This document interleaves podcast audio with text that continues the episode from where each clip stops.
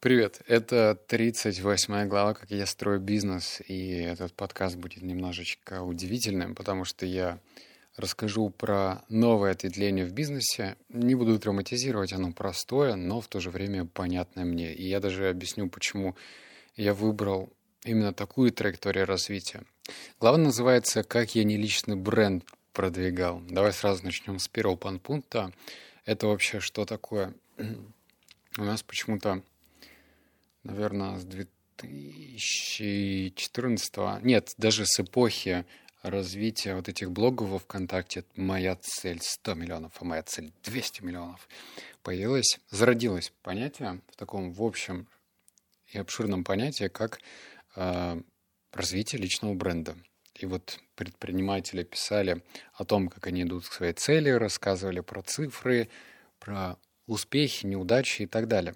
я, конечно же, за это время не стоял в стороне, что-то я делал сам, что-то смотрел в бок, влево, вправо и видел интересную картину.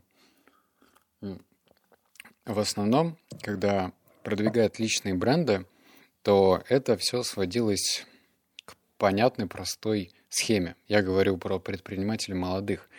Они, например, что-то продвигали, а потом раз, и у них курс появлялся, или тренинг, или раз, и они выпускали франшизу. В этом нет ничего плохого, но есть хейт, и этот хейт, он такой прям всеобъемлющий. Очень мало предпринимателей таких, которым удалось избежать этого хейта. Прям крайне-крайне мало. Но в то же время, когда я зашел в рынок Телеграма, я увидел то, что здесь все значительно глубже. Здесь можно продвигать какие-то политические кампании, хорошие политические кампании, какие-то группы лиц. Э, я всяких разных видел. И, в общем, давай расскажу, почему я решил этим попробовать. Э, мой, моя, мой род деятельности вот с Телеграмом связанным, он же потихонечку расширяется, расширяется. Сначала там после сети Телеграмов появились боты, в Телеграме, потом появился сайт, и боты тоже разные стали. И рекламодатели, они никуда не уходили, они все приходят и приходят. Но эти рекламодатели, они такие разрозненные. Ну, то есть, как бы тебе так объяснить? Ко мне приходили там с алкоголем рекламировать, с табачной какой-то там компанией, а там денег жопой жуй.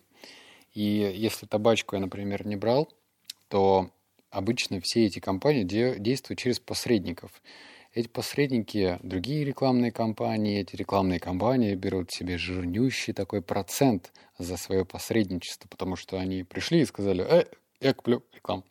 И покупали рекламу. Вот так вот все устроено. Не то, что это плохо, но вот такая вот эта данность.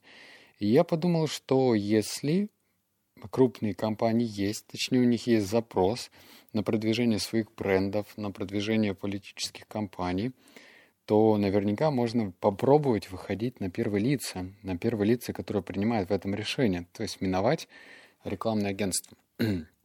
Кажется, по мне, так это очень даже логично. И вот третий пункт, пункт. Что по деньгам и где брать клиентов?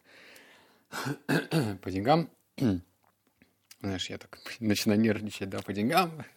да нет, по деньгам все нормально. То есть, э, может быть, ты видел, и банки сейчас очень серьезно развивается в Телеграме. Например, ВТБ у них Телеграм большой, у Тинькова Телеграм большой, Сбер даже. Сбер вообще разные делает Телеграммы. И Сбер инвестиции, и просто Сбер, и Сбер для стартапов. Ну, в общем, много-много-много разных компаний идут в Телеграм.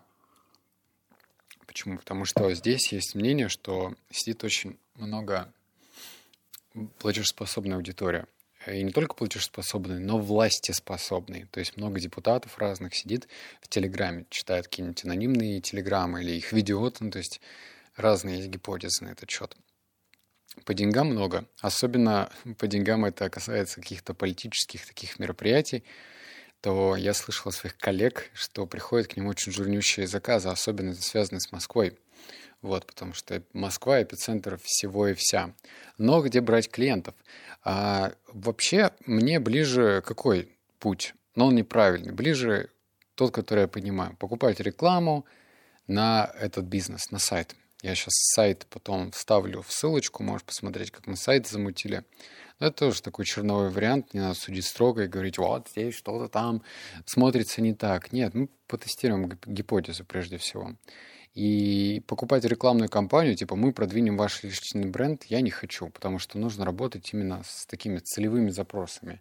Это не таргетированная реклама в, Ян... Э, в этом во ВКонтакте, Фейсбуке или в Инстаграме. Это контекстная реклама. То есть я договорюсь с таргетологом и директолог, точнее.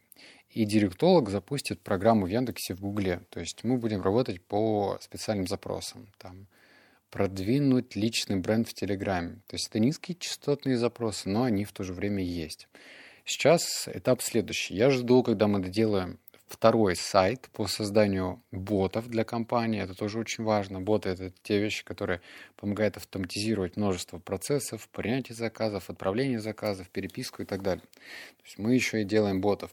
А чтобы директолога не дергать маленькими заказами, я хочу дождаться второго а, и договориться с ним на работу. Вот, у меня почему-то прошлый опыт, когда я сам продвигал франшизы еще в 2016 году, не очень удачный. Потому что то ли заявки были холодные, то ли я вообще не понимал, как все это устроено. То есть мне всегда ближе было SEO. Потому что SEO кажется бесплатным. Ну, потому что трафик приходит с поисковиков. А тут тебе приходится платить за то, чтобы быть выше в списке, и то, если контекстная реклама сделана плохо, то ты показываешься не тем. То есть мне нужно еще выбрать нужного э, контекстного специалиста. Может быть, кстати, ты являешься этим человеком. Напиши в комментариях, там, покажи резюмешку свою, как работал, какие результаты. Вдруг что, может быть, сработаемся. А так специалистов, конечно, достаточно. Всех разные ценники, но это уже будет э, другой подкаст, потому что это тоже интересно. Найти нужного специалиста. Я еще вот с чем столкнулся. У меня три человека, три человека за три месяца слились. Ну, фрилансеры, естественно.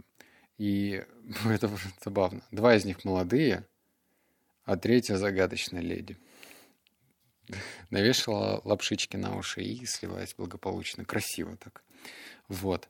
А, поэтому я уже даже сразу понимаю, что если я с кем-то и буду работать, то точно а, за 25 лет вот эти вот все истории, мне 23 или 22, и я крутой специалист, делаю а, таргетированную рекламу с 8 лет, вот только мороженое съел, стал ее делать, я в это не верю. Потому что, кажется, у многих до там, 20 лет точно атрофировано такое чувство, как ответственность. И можно пропасть, как бы вообще не отвечать на сообщения. Это так бесит. У-у-у. Поэтому я предпочитаю с более взрослыми работать. Вот такая вот глава получилась. Короткая, но зато объясняющая, что я, зачем решил этим заняться. А что по деньгам будет, расскажу потом. Ну, пока как бы это просто тест, тест.